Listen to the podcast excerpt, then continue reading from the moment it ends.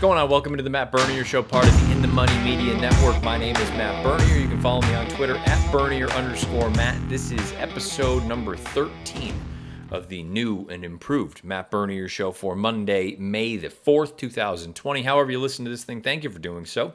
You have obviously Apple Podcasts. You have however you get your podcasts over on an Android device. You have In the Money podcast.com if you're looking for audio only and if you're looking for audio and or visual you can hop on over to YouTube in that search bar, type in the Matt Bernier Show. It'll pop up. You'll get not only the latest episode, but all the other episodes that have been uploaded thus far.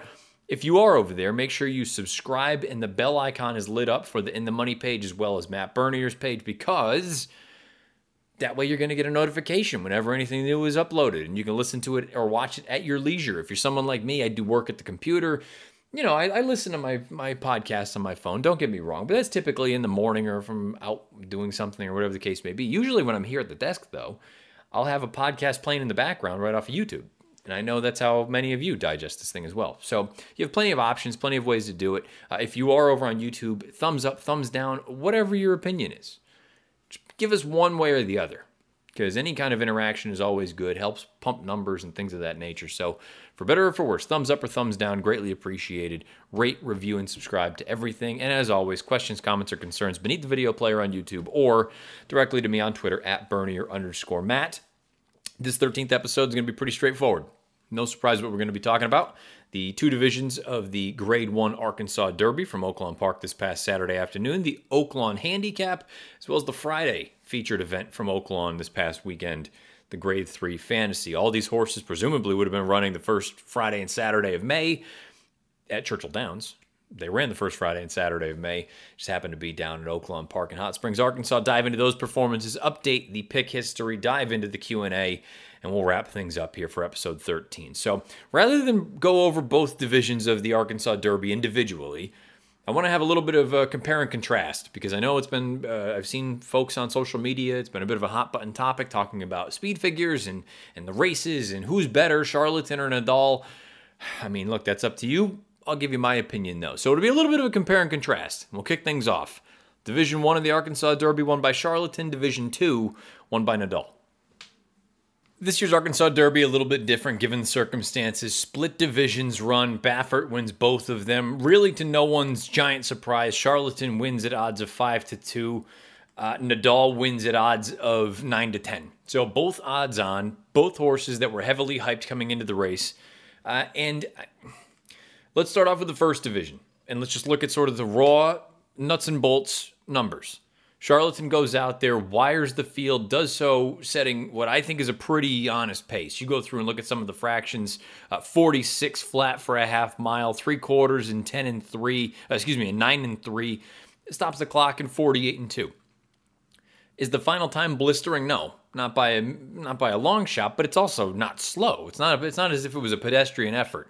He goes out there and just is simply faster than everyone else in the race and that was a little bit of what I spoke about last week with that really early look ahead was I just and this was before obviously shooters shoot didn't end up going there was no one else in the race that really had the early speed to go with him and keep him company. He earns a 96 Beyer speed figure and a raw 119 Timeform US rating, so those are reasonably close. Timeform US had the middle splits of the race color coded red.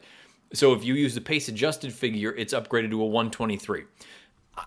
I again, I, I sound like a broken record. I prefer to just use the raw number and then let. I'll be the one to determine if I think the pace really, regardless of the speed of it and how fast it was, does it did it help or hurt the horse's cause uh, and ultimately winning the race? To me, with him going as fast as he did, I didn't learn anything from this race, frankly, with the exception of the fact that Charlatan can ship and still run well the fact that he regressed from a 106 Beyer and a 105 in his career debut to a 96 Beyer this afternoon or on, on Saturday afternoon rather, I don't I don't particularly care. That doesn't really mean anything to me at this point. It's not as though I take this and say, "Oh my goodness, look at the, the giant drop as far as the numbers are concerned." He went fast throughout and he was a country mile ahead of the rest of the field there's nothing for me to knock about the effort. I'm not going to freak out about the 96 Beyer. Would I have loved it to have been another 105? Sure. But the 96, he doesn't lose anything with that. I'm more concerned and I'll use the word concerned because I still don't know if if he has to pass a horse. And maybe with the speed that he has naturally, maybe he'll never need to pass a horse. I have no idea. But when push comes to shove, if he needs to pass a horse, can he? And, and I don't mean in a workout against an inferior horse. And look, I know he's he's worked with some nice older horses of Baffert's. But if he needs to pass a horse, can he pass a horse in a race? I don't know that. I didn't learn that. I didn't think we were going to learn that on Saturday, and we didn't. We know he's talented. We know he's wickedly fast early on. We know he continues to find. I have no knocks about the horse, other than from a gambling standpoint, he's probably favored in whatever race he runs in ever again at this point, anyway. And look, until he loses or, or whatever else happens. But whatever his next race is, he's going to be the favorite. There's no two ways around that. And I don't know what his next race will be. But if he has to pass a horse, can he do it? I don't know my gut tells me he probably could because the talent is just oozing. But I I have no idea. But then to compare him to Nadal, let's move to race 13. Nadal from a pace standpoint, I I feel like to me overall ran a considerably better race than Charlatan did because he showed a new dimension. He showed the ability to rate kindly off of a off of a it was look, it was another fast pace, but he showed the ability to sit, pounce, go on with it, put away the other horses that were close to him, and still have something down the lane. He's done it now at different distances, at different tracks. To me, the effort from Nadal was more heartening than the one from Charlatan. Charlatan, I expected that. Nadal, with the presence of other speeds in here, other horses in a seemingly deeper division, and for him to still win by three, I was more impressed with Nadal than I was Charlatan. That does not mean that I was not impressed with Charlatan. But of the two, the fact that Nadal has proven now that he can sit and still be as effective as when he's out there winging it on the front end, that to me goes a long way. Now, when we look, and, and this is not an apples to apples comparison, but it reminds me a little bit of 2015 when you had, when Baffert had, when we had, American Pharoah and Dortmund and don't mistake what I'm saying. I'm not comparing the the talents, but from a running style standpoint, American Pharoah had already shown that he could sit off of a target and go on. Whereas Dortmund, all of his wins were ba- he was he was a need the lead type for the most part.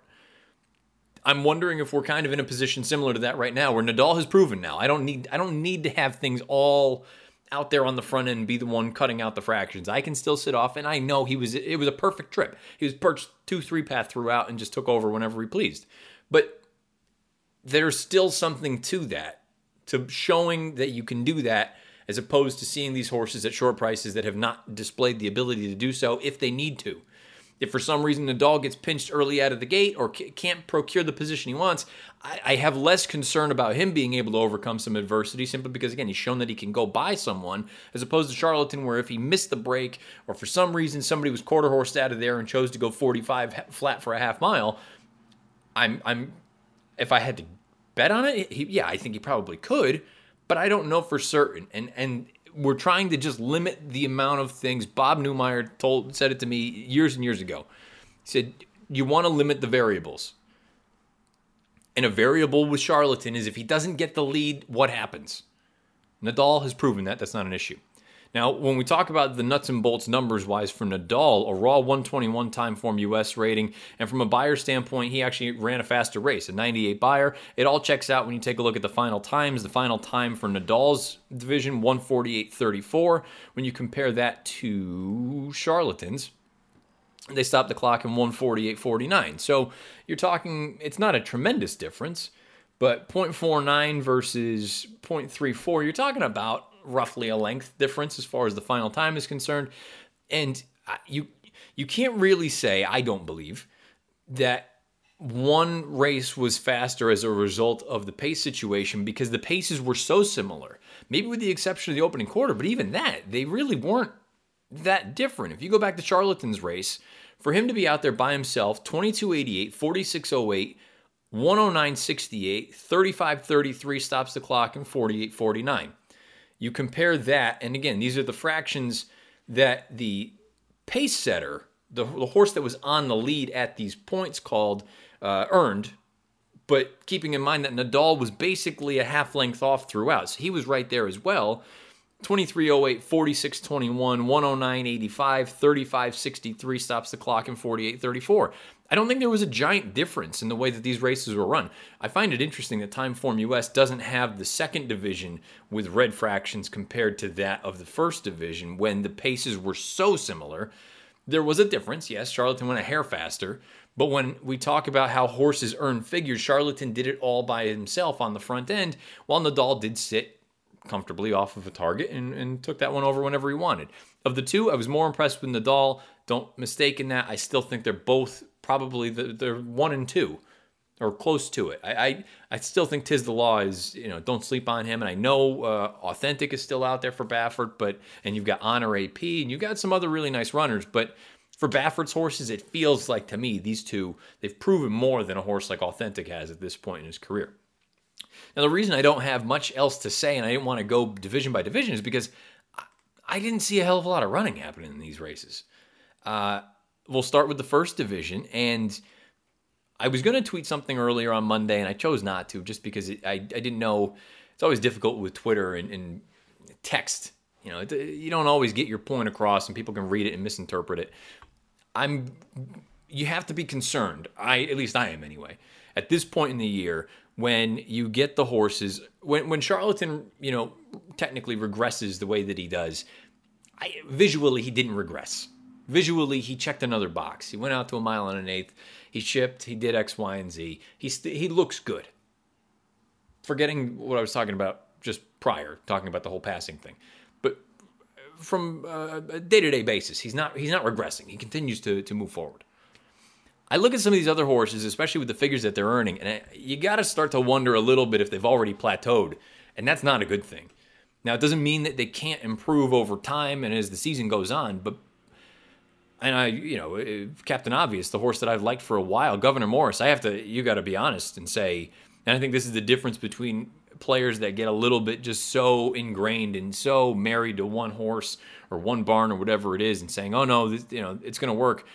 And and purely objective players and looking at it saying something's not it's not clicking or he's just not as good as I thought he was. And I had said that coming out of the Florida Derby that maybe he's just not as good as I thought he was. I said last Monday that you know what, going back and looking at the run at Gulfstream, he doesn't have to love that track. You're going to get another mile and an eighth race here. You're going to get eh, maybe a little bit more favorable situation. Probably not good enough to run with Charlatan, but maybe you can get second. I know he was only beating a neck for a second, but I look at him and from a figure standpoint, he's just not getting any better. I mean, his career debut, he earned an 83, and this was his fifth lifetime start. He earns an 87 Beyer. The lot from first to last, as far as his numbers are concerned, in his career races, he's run five times. 83, 78, 88, 88, 87. He's not getting any better. And that now at this point, I'm starting to say we got to we. Not only is he not as good as I thought he was, I don't know how good he actually is now at this point, and that's that's disappointing for me as someone that that thought they saw something in him. And again, I'm probably uh, pushing him to the winner circle of the Travers or whatever race over the summer they're going to point to. But he just right now is not He's very grindy. He doesn't show any real brilliance, and at a short price next time out, I don't know that I that I necessarily need him. I've made it clear I'm not a huge Basin fan, and even with this race, which eh, technically was the best he's run here as a three year old, he's not really improving. When you look at his overall body of work, he's run six times 70, 86, 85, 84, 79, 87. He's not he's not getting any faster. And I can say that for all the horses in this division. And then you move over to the second division.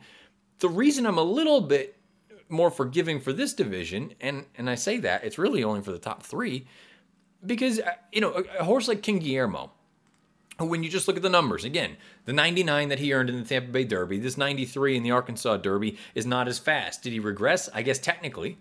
But I don't look at it that way. To me, he proved more in this race than he did in the Tampa Bay Derby. He beat a suspect field down in Oldsmar that day. He comes here, and sure, he's no match for Nadal, but he was trying and ran through the stretch, ran through the wire. I thought it was a good effort. I like that he responded when he when he felt the stick from Samy Camacho. This to me, he proves more earning the 93 than he did with the perfect trip at nine, uh, earning the 99 in the Tampa Bay Derby. This is the kind of race I want to see from a horse like King Guillermo compared to what we saw from a horse like Gouverneur Morris in that first division, of the Arkansas Derby, where there's just the figure, you know, technically is, is kind of on par with where he's been, but I don't think he's getting better. Meanwhile, I can say the opposite for King Guillermo. Despite the fact that the number may have regressed slightly from a Beyer standpoint, I actually think he ran the best race of his life so far. So I, am still encouraged with this horse. Keep in mind, he's run twice as a three year old, and this was his first race since the beginning of March. He, he's still very lightly raced, very inexperienced. He can continue to improve as well. Finnick the Fierce, you know, he's. Don't want this to sound like I'm just kind of dismissing the horse, but this was just such a. I don't want to say out of left field, but he hadn't run anything remotely close to this before. I, I need to see it again before I really fully buy into it. And then I can get to the horses that I just look at and go, what is your excuse here? Farmington Road, another horse that I've been high on that I like. And he just, A, has no speed, and B, isn't getting any better. I mean, look at his overall record, his resume. He's run six times 58, 74, 74, 85, 86, 87. He's not getting any better. He's not getting faster. So you can run all day, great. But that doesn't, I mean, if you have no early speed and you're not really improving as a three year old this time of year, I mean that, that's a problem. It's one thing if you're if you're plateauing in the mid 90 range and you're still one of the fastest. The plateau period, I'd be concerned. It doesn't matter who it is. But if you're plateauing in the mid to high 80s, I, you know, boy, we're to need to we're going to need to bump up here pretty quick uh, for me to look at you and say, okay, we still have hope because I'm starting to look at it and say, all right, may, boy, maybe a number of these horses aren't really what I thought they were. Wells Bayou, it doesn't bother me a ton. He, I made it clear on Monday. I thought he had a very cushy trip worked out in that run down in Louisiana Derby. He comes here, faces a much hotter pace, faces much better horses, and folds. Can't do it. We'll see what happens with him going forward. I suppose if there's races where he just gets out there on a loose lead and nobody wants to go with him, he could be very, very dangerous. But uh, this was a race that I was a little bit disappointed in. Storm the Court, look, the two year old champ, you take that race away. You take out his Breeders' Cup Juvenile, which, by the way, has not come back a strong race. There's just not a race on his page that is, is particularly impressive at this point. Uh, he's another one that you can make the case that he's not getting better. Uh, and I still maintain with him, I, I don't know if he'll pass a horse he is a prime example of what I was speaking about with Charlatan. Charlatan, the, the talent is there. He probably can if he, he needs to, but you don't know for certain. A horse like Storm the Court is showing that if he doesn't get the front, he's just not really a contender. And I'm, I do not mean to pile on a 14 to 1 shot in this race, but you know, when you're the champion, people expect a little bit more for you to go you know going forward or the expectation is there for for bigger and better i'm starting to get a little bit concerned that maybe we're not going to see any bigger and better. Maybe that was his career highlight. Um, I can say the same for Silver Prospector. Silver Prospector, th- to me, there was what's the what's the excuse? He has two outliers throughout his entire career. He's run ten times. He has two races that are above 90 as far as Beyers are concerned. He has a 91 and a 97. Otherwise, his career best Beyer is 82. So I really thought we'd get a, a, better effort from him on Saturday. We didn't. He, he's one where I just I throw my hands up and go, I, I don't know what what we've got here. So these two divisions, it's a it's a tale of two stories. It's the three horses that I think are still very much toward the top of their crop at this point. The two Baffert horses and King Guillermo. And then it's everyone else. And either the the known commodities are not improving the way that they that I think they need to at this time of year. Or we've got the overmatched horses that they looked like they were going to have a hard time anyway going into the race. For for a crop that to date I think is pretty solid. I'm starting to wonder if we're if we're separate. You know, my friends and I have a, a there's a GIF that you can you can you know text back and forth that you can put on on Twitter and it's Macho Man, Randy Savage, and he's got the little creamer. And he's doing an interview with uh, I don't even know who it is, but he, you know, the cream rises to the top. Well, I think we're I think we're starting to see that a little bit. Nadal, Charlatan, King Guillermo. We'll see what happens in Santa Anita Derby. It sounds like it's going to be June 6th. I'm sure you'll see Authentic in there. Maybe you see Honor AP. Tiz the Law. He's the cream. He makes that, you know, the Florida Derby strings it out. I just think there's, I think we're really getting to a point where maybe we're starting to see that sort of line of demarcation where if you're above it, you you're a legitimate player, and if you're below it, we're probably looking at minor races. It's still early; they're still lightly raced. They can still improve, and maybe I'll look like a fool when we go back, you know, three months from now when I go back and, and listen to this. But the the two Arkansas Derby races on Saturday to me began to show potentially on the heels of all the other things we've seen from these three year olds that maybe there's a pretty a pretty definite line drawn between the true players and sort of the also rans. The three winners for me, the horse I was most interested in seeing on Saturday was King Guillermo. I thought he acquitted himself very nicely. They did very well, despite the fact that the 93 Beyer was less than the 99 he earned in the Tampa Bay Derby. I'm more impressed with this one than I was in that one. And then the obvious ones. Charlatan and Nadal. Of the two, I'm more impressed with Nadal. I recognize that it's a hot button topic, and people say so and so is going to take so and so's lunch money. This horse is a million times better than this one. Blah, blah, blah. I have no idea, nor do they, nor do you, but we all have opinions, and I'm curious what yours are. Beneath the video player on YouTube, let me know of the two Bafferts, not including Authentic. We can talk about him in time. But of these two, who are you more impressed with? Charlatan, who was breaking land speed records out there early on, and just he just looks like that that powder keg, or Nadal, who he's shown uh, one added dimension that Charlatan has yet to show thus far. No question, they're both very talented animals. Throw King Guillermo into the mix. They're the three winners for me. Everybody else eh, got some splaining to do. Hopefully, we can see some better races from them in the time to come. Let's rip through the Oaklawn handicap as well as the fantasy from Friday. The Oaklawn handicap, won by by my standards, he pays eleven dollars. Look, I, I think this is a really, really nice racehorse. I know many people were a little bit skeptical going into this race, coming out of that New Orleans Classic about the trip, and I, I do understand because just kind of handicapping one on one, sitting off of a slow pace with an inferior opponent who had a bad break and needed to rush up to procure that position. I mean, that's a that's about as good a setup as you're ever going to see, unless you get an uncontested lead.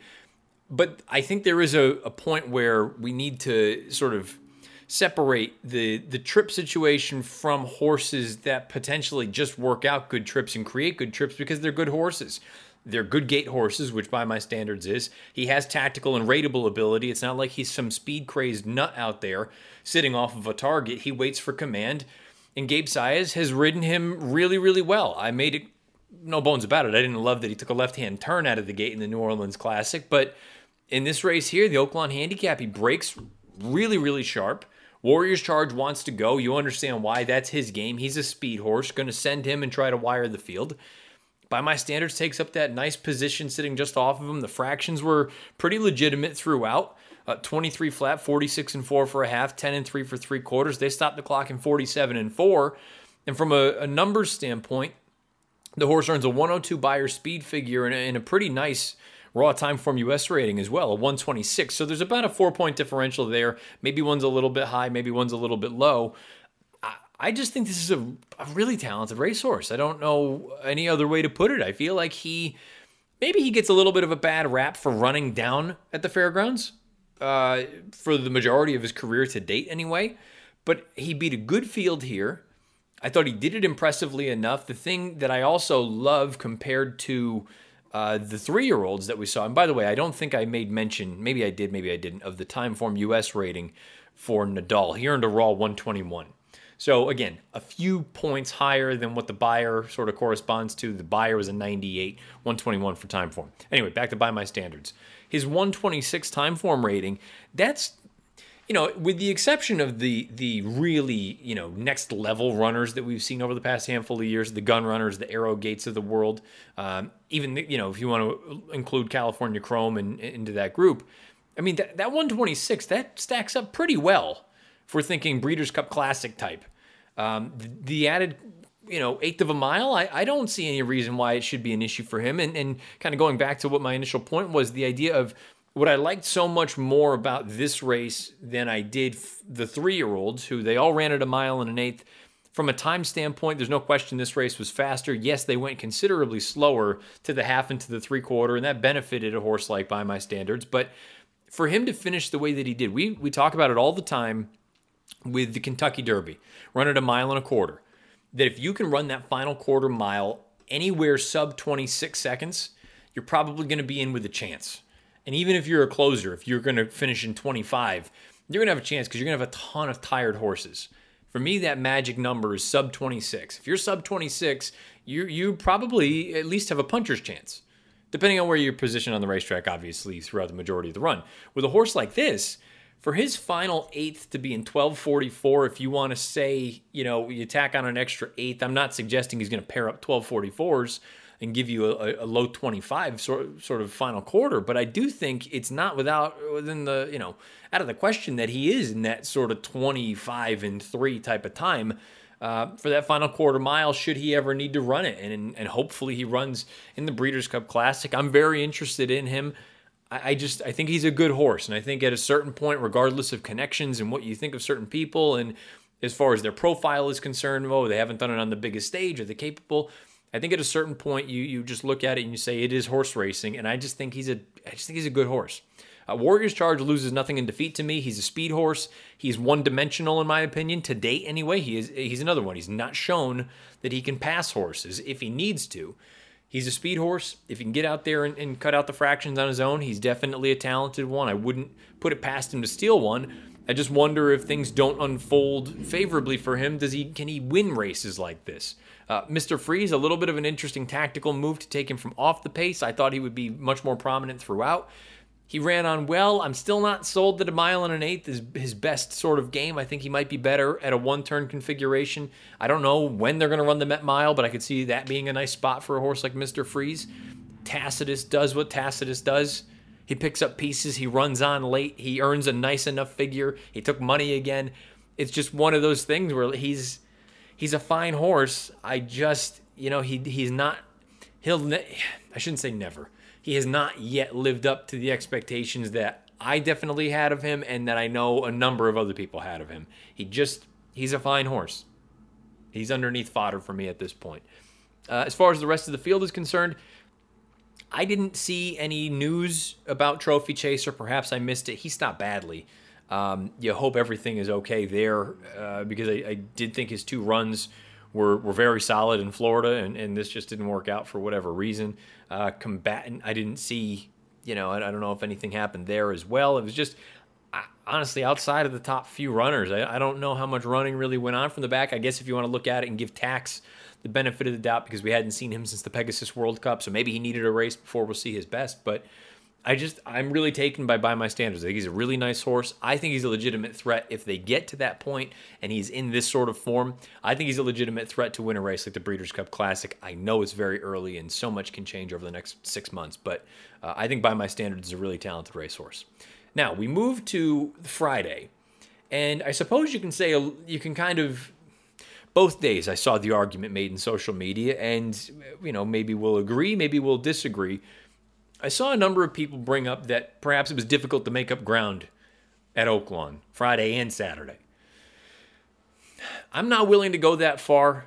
I always think it's difficult to make up ground on dirt. That's just the nature of running on dirt. I think, again, being forwardly placed is an advantage. You want to be out there either on or near the lead as opposed to trying to rally from off it because it's just not a running style conducive to victory on dirt. Having said that, the horses that either won or were close to getting the job done in both Friday and Saturday's races that were forwardly placed. To me, they all kind of made sense. They weren't complete stunners, and I'm even saying that about Swiss Skydiver, who I'll admit I clearly overlooked and underestimated. I didn't like the Gulfstream Park Oaks.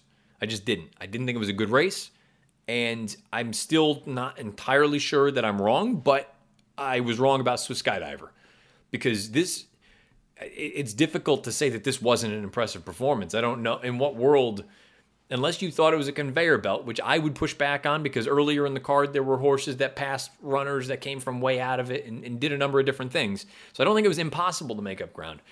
I just she was really impressive, and for a horse that I've never loved. Uh, give Kenny McPeek credit. She she showed different dimensions. She's sitting off of a really nice horse in Venetian Harbor. We'll talk about more in a minute, but she powered home in this race. This was a strong effort through and through. I have no I have no knocks. 99 Beyer speed figure. Uh, she earned something very similar as far as the corresponding uh, Timeform US rating would be concerned, if I can pull this up here momentarily. It, just all around, it was a solid effort. She earned a raw 118 Timeform rating. That stacks up. It's basically a, an apples to apples comparison there. So um, I don't have, like I said, there's really not a lot for me to say other than she was really impressive. And this is certainly an encouraging performance. She ran fast. She did it at a different track. Her last three races, I didn't love her running the in the Fairgrounds Oaks. Clearly, I thought she had everything go her way in the Gulfstream Oaks. But then she comes here, and maybe she had a little bit of a, a speed friendly strip. If you're trying to make that argument, again, I'm not going to. But I just thought she ran really, really well. She powered home. It's not like she was slowing down at the end of the race. And mechanically, she did everything the way that you'd like to see a horse do this. Um, I, I, just all around, I thought this was a very encouraging and promising effort for Swiss Skydiver, a horse that I didn't believe the Fig going into it. Fig checked out. She gets the job done and pays what thirty four dollars somewhere around there. As far as Venetian Harbor goes, uh, I'll be very curious to see how she exits this race and what the plan is going forward for her. If the Santa Anita Oaks is run on June 6th, I wonder if that's you know in the cards for her to be involved going as fast as she did off the layoff that she was running off of. She to me she loses nothing in defeat. She popped back to her left lead at the end of the race. Yeah, it's not what I love to see, but given the layoff, given how fast she went and she took pressure, I mean, I'm not going to hold it against her that she got a little tired at the end of the race. That, you know, it's not the end of the world there. I still think the talent is is immense. Um, she ran really, really well, and there's no reason to think that she can't continue to improve off of this with a race under her belt, wherever her next race is. You would like to think that she'll be a tighter version. And, you know, I, I'm not, I didn't really see enough to make me think that the distance is what got to her. I just think it was probably a combination of the layoff and the pace situation going as fast as she did. Uh, that ended up kind of getting to her at the end of the race. But I thought this was a good effort from her. Um, you know, some of the other runners, Harvey's Lil Goil, she definitely had some trouble going into the first turn. She got sawed off by She Dares the Devil. Uh, British Idiom went for home round in the far turn, and, and she just kind of came up empty at the top of the lane. Disappointing effort. Maybe she just hasn't bounced back out of her two year old form. Uh, Lake Avenue was reasonably close to the pace, along with Ringleader. They both ended up faltering down the lane. And then you had horses rally from off of it. And I'm I have to you know clarify and, and sort of preface this by saying I, I am a biased I am a biased player with this horse. And I know it goes against what I was saying before, and, and I, I still try to maintain objectivity here. Objectively, she's way too slow to run with any of these girls right now. The big girls, anyway. The, the Swiss skydivers, if you will, the, the Venetian harbors, and those types. Um, she dares the devil. I don't think this was an ideal situation for her. Going into the first turn, she gets pinched between a little bit, checked back. She's the one that darts to the inside, impedes Harvey's Lil Goil as well as one other horse. Down on the inside with Rosario mid pack. She's got to tap the brakes going into the far turn. Then she's behind a horse that's just kind of going evenly, and, and Rosario has horse. It just got nowhere to go. And turning for home, obviously you're never going to threaten the top two. She scoots up the wood. She gets a piece of this thing. She galloped out very, very well all I'm saying is maybe she's not maybe she's not as good as the top two, but I don't think she is 11 lengths worse than they are. I think if she had clean run, I think if things p- played out a little bit differently, she's probably still no better than third. But I think the margin is not nearly as dramatic as it, you know, a quarter mile. I think she's still sneaky in, in a race going forward, wherever that may be. Uh, she dares the devil. I'm still high on her. I still think I don't think this race was as bad as it looks on paper. I think she's actually a little bit better than this. Uh, but again, we'll only know in time when they come back and they run out of this. Thoughts on the Oaklawn handicap as well as the fantasy? Let me know beneath the YouTube player or on Twitter at Bernier underscore Matt. Now let's transition into the updated pick history and Q and A wrap things up with the updated pick history as well as a couple of questions, comments. Uh, the pick history is nearly identical as far as the strike rates are concerned from last week. Uh, the win percentage, we're now dealing with a sample size of 115 picks, uh, 21% winners, 50% in the money. Uh, the win ROI is $2.46. The win plays show ROI, $2.12. Uh, for the win side of things, you would have wagered $230. You would have had $282.40 returned. uh, the across the board numbers, you would have wagered $690, had $729.40 returned. Uh, the ROI on the win end went down, what, 12 cents from last week. The win percentage is still the same at 21. Uh, and the whips has gone, actually gone up a percent from last week, 49% to 50%. The ROI has stayed the same level at 212. And the numbers are slightly eh, when I'm going with the ROI, it's at 6% for the win play show. Technically, it's 5.7.5% or something like that. I, have rounded up. And actually, I'm, I, I thought about tweeting it out. Maybe I will just take screenshots of the the sheet that I use to, to kind of keep track of everything.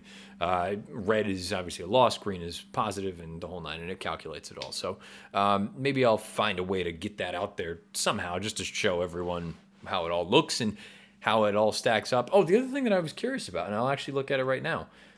I think one of the other pieces of the whole thing that I'm most uh, that I try to really maintain is it.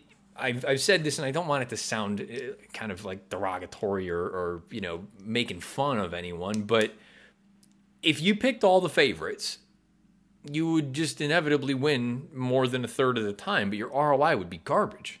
So I I try to pick as few proper chalks as possible. And I, I mean, you know, two to five shots. It happens, don't get me wrong, but I don't typically do it. So of the 115, as far as the sample size is concerned, I did this a few weeks ago. I want to say the average odds were like six and a half or something like that. Uh, I'm going to pull up a new sheet here and see and do this on the fly what the now through 115 selections what the uh, average odds of said horses are.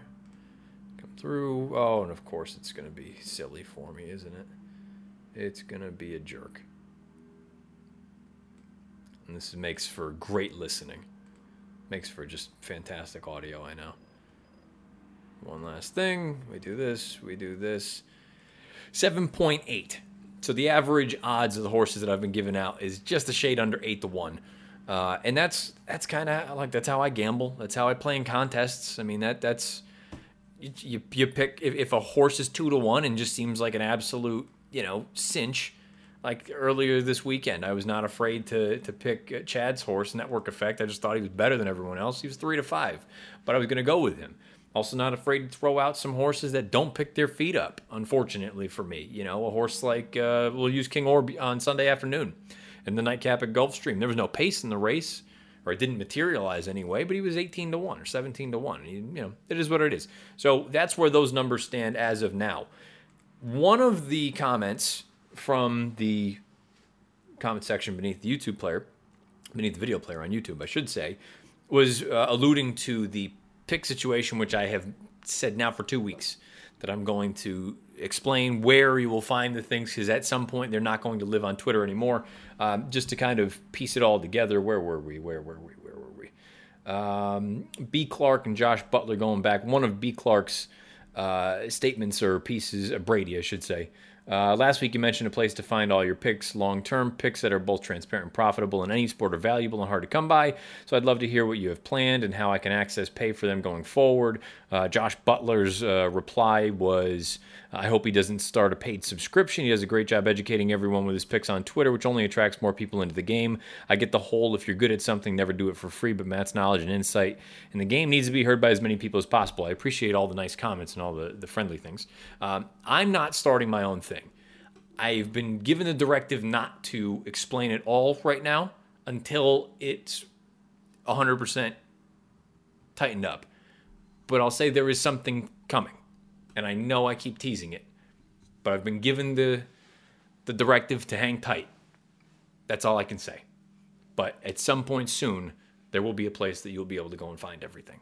And I will make it abundantly clear where you can find that. Not only here, but on Twitter and anywhere else. So keep them, it's coming, I promise. The uh, the interesting comment, or one of, and I shouldn't say the interesting. I appreciate all the comments and the the thoughts about the races and all sorts of different stuff here and on Twitter. The one that I was most interested in was from Gemini 3. Excellent show. I feel that you don't typically factor in track conditions a whole lot. Examples, fast versus sloppy, in your assessment of past performances. Is that correct? Um, first thing, thank you for the question and comment. Um, it's difficult. I don't want to say that I don't factor it in because the the you know you can look at it a few different ways. The number's the number. It's true to a degree. You know, I don't argue with the number for the most part. I think the number is the number, but at the same time, there is a way to earn certain numbers. You know, if you are loose on the lead and you're setting tepid fractions, that number to me inherently is not quite as good as it actually suggests that it is. But the number is is the number. It's what they stop the clock in compared to par and all that stuff. Going back to Nancy Moran's question and comment from last week with the whole Beyers with how the figs are created and, and all that sort of stuff. So wet tracks typically can lead to very, very sort of exaggerated win margins. And that doesn't necessarily mean that the figures are incorrect. But I'm always more intrigued to go back and see what that what that race actually looked like. And you know, uh, I know I've talked about it back when I was with the form. Me and Illman would go back and forth about it, just both in agreement, saying that it's not it's not that the horses love a wet track. It's just that some of them hate it a lot less than others. They all really don't love it, but some of them just can't stand it. So I, I factor it in, especially when you're dealing with more inexperienced horses, whether they're two year olds or early three year olds or whatever it may be. And you get a horse, let's say, going into, I'll just use an example. This is typically how, what comes to mind for me with this sort of thing. If you're dealing with a two year old or an early three year old who they've only run three or four times, and let's say they're stepping up into graded stakes company, but they're doing on the heels of a blowout victory over a sloppy track. Typically, those slop, I don't want to say typically, but in many cases, the wet track can really make the, the final margin and the figure a little bit better than maybe the horse actually is capable of producing. And then let's say you have to do it on a fast main track. It's a totally different game. And, and I am always going to look at those horses that perform really, really well on wet tracks. A little bit of side eye when I go through my PPs because I don't I don't want to fall for the horse that has you know, we've also another term that we've gone back and forth with me and my friends over the, the years. I don't want to I don't want to be a sucker for the phony fig. The phony fig meaning it's not the numbers not phony, but the performance may have been kind of phony, may have been a little bit dressed up.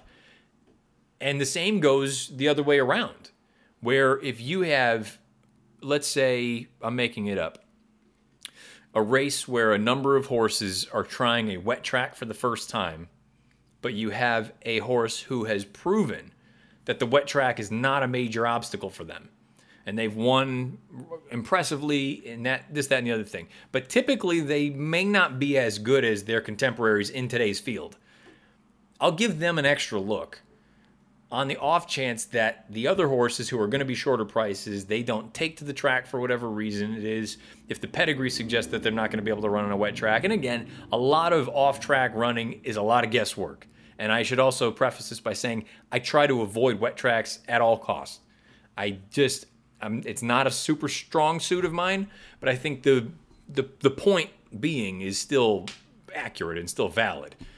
That maybe you want to give those types a little bit of a second look or a third look in a race where typically maybe they're a little bit under underwhelming. Maybe they can't quite stack up with the best of the best maybe they get moved up a few points because they have proven themselves on a wet track as opposed to the others who yeah if everything is evil uh, is uh, excuse me if everything is equal they're probably they're more talented than horse A but they're not proven on the wet track and horse A has shown the ability to really run quite well on a wet track give them an extra look and conversely if you get a situation and let's just use 2 year olds as an example horse that has a blowout victory in one of those final graded stakes races leading into the Breeders' Cup Juvenile, you know, but it came over a wet track and they won by the length of the stretch. I'm always going to look at that a little bit, mm, with a little bit of side eye and wonder. And it doesn't mean that the horse can't replicate that and won't replicate that on a main on a fast main track, but I think you always want to be cognizant of those sort of things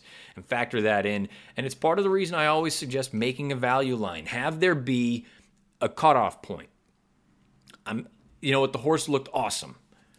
And from a figure standpoint, the horse should be three to one. But I don't know that I really believe that, or I'm a little bit skeptical about that last performance on that wet track here this afternoon on a fast main track. I'm not going to take anything less than nine to two or five to one. Or conversely, the other way around, where you know what, the horse looks a little bit, a little overmatched on a on a fast main track, but it's been raining cats and dogs here. Typically, I'd say the horse should be a, a 12 to 15 to one chance. Maybe today I'm going to say eight to one. I'm okay with. So that's that's how I typically go into it and look at sort of wet track versus fast track, uh, yielding turf versus firm turf, you know, any of that kind of stuff. It, I'm, I very rarely am I going to sit here and just immediately line out a horse unless they're just entirely too slow for the race.